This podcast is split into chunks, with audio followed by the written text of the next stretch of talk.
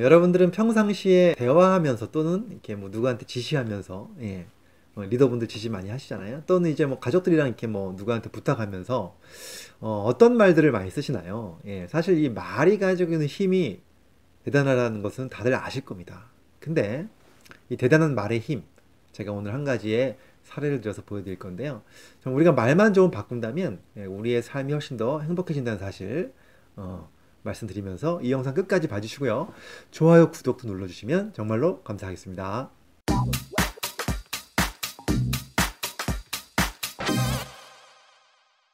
안녕하세요.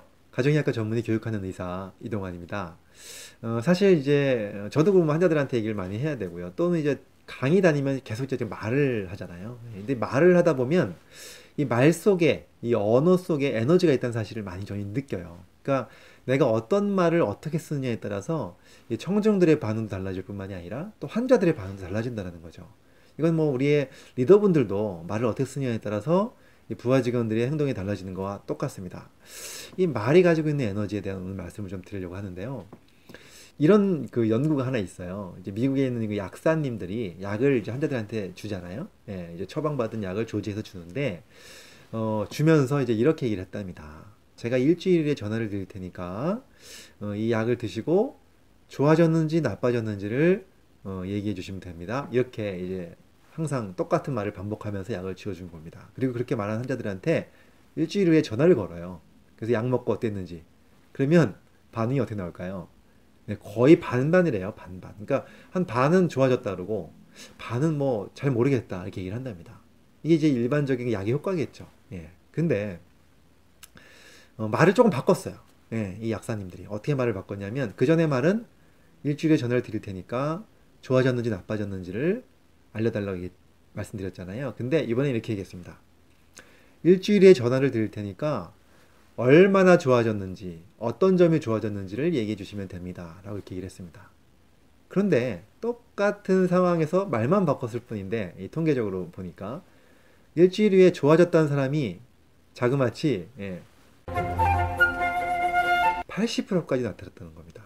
그리고 별로 효과가 없었다는 사람이 20%로 줄어, 줄어들었다는 거죠. 도대체 이게 어떻게 된 걸까요? 예. 어, 이말 속에는 강력한 힘이 존재했다는 거죠. 어, 분명히 좋아졌는지 나빠졌는지를 물어보는 경우는 그냥 환자한테 중립적인 아무런 것도 별로 이렇게 어, 효과를 주지 못하죠. 말의 힘이 그냥 어, 좋은지 나쁜지 먹어보자라고 생각하겠죠. 근데 이 약을 먹고 얼마나 좋아졌는지 그리고 좋아진 점이 어떤 점이 좋아졌는지 여기까지만 얘기했고 나쁜 거에 대한 얘기를 안 했어요. 네, 그거에 대해서 물어볼 테니까 일주일 후에 전화드리겠습니다. 이렇게 얘기를 했더니 이 얘기를 듣는 사람들은 좋아진다라는 얘기를 두 번씩 들었잖아요. 이렇게 나빠진다는 얘기 듣지 않고 그러면서 그 말의 힘이 예, 뇌에서 상상을 하게 되죠. 이야기를 들으면 뇌 속에서는 좋아진다라는 상상이 오고 그것이 그대로 이루어질 확률이 훨씬 더 높았다는 겁니다. 사실 이걸 과학적으로 증명하기는 어려워요. 이 현상을.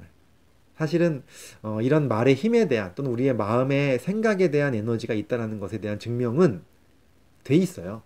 제가 나중에 다른 영상에서 한번 정리해서 올릴게요. 그것도 굉장히 많은 자료들이 있거든요. 근데 사실 그런 자료들을 이렇게 찾아보지 않으면 에이, 그게 말이 되나? 그냥 뭐 그런 얘기 듣는다고 뭐 생각만 바뀐다고 뭐 진짜 몸이 좋아지나? 어, 생각하는 분도 있으실 텐데 사실은 실제로 좋아진다는 겁니다.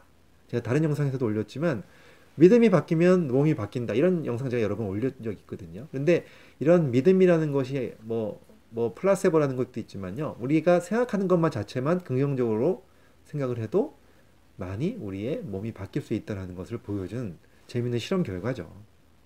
자, 그렇다면, 어, 우리는요, 예, 우리 뭐, 리더분들인 경우에는 이제 부하 직원들한테 또는 가족 관계에서의 대화를 할 때도 이런 식의 대화를 한다면 얼마나 좋을까요? 그쵸?